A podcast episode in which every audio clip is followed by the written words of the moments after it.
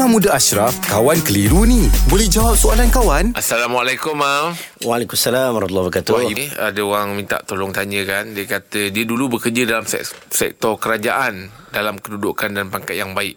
Kini selepas berkahwin, saya diminta berhenti kerja untuk menguruskan seorang anak.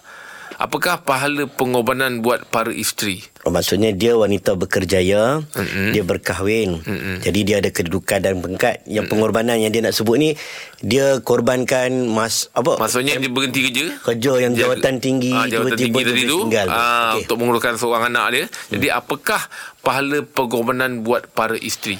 Okey, pertamanya dia adalah seorang isteri. Dia tidak dipertanggungjawabkan untuk menafkahi keluarganya. Hmm. Okey. Jadi nafkah dia tergantung kepada tertakluk kepada suami.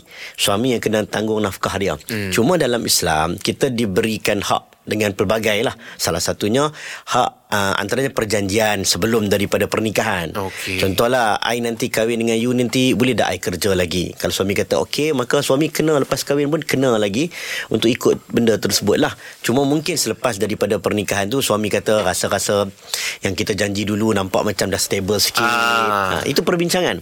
Jadi seorang isteri ni memanglah dia mungkin dia berat, dia study tinggi-tinggi, belajar tinggi-tinggi dan naik pangkat tinggi-tinggi. Tiba-tiba suami suruh berhenti kerja. Hmm. Ha, dia satu benda yang berat. Cuma kena ingat apabila kita ni jadi isteri bila suami tak benarkan kita keluar rumah untuk bekerja, maka kita kena ikut. Oh, Ha, kena ikutlah cakap suami. Ha, cumanya janganlah suami tu sampai mengabaikan tanggungjawab. Dia tak kerja, dua-dua orang tak kerja. Hmm. Anak tak ada siapa makan. Itu tak boleh lah. Itu cerita lain. Ini kalau suami jamin memberikan nafkah dengan baik, maka dia kena ikut cakap suami lah. Hmm. Ha, sebab suami dah bagi hak dia sebagai seorang suami memberikan nafkah. Tiba-tiba suami kata you duduk kat rumah Maka dia pun korban lah Dia punya kehidupan tu Sudah semestinya pahala yang sangat besar di sisi Allah hmm. Mesti pahala besar hmm. ha, Apa pun kena musyawarah lah ha, Suami pun kena pertimbangkan Sebab ada hukum Banyak perbincangan ulama tentang hukum ni.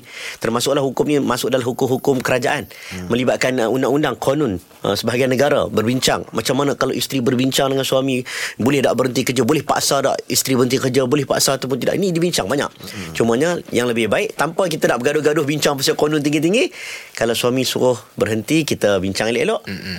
Kita ikutlah cakap suami. Jadi kalau ikut soalan tadi, apakah pahala pengorbanan buat para isteri tu?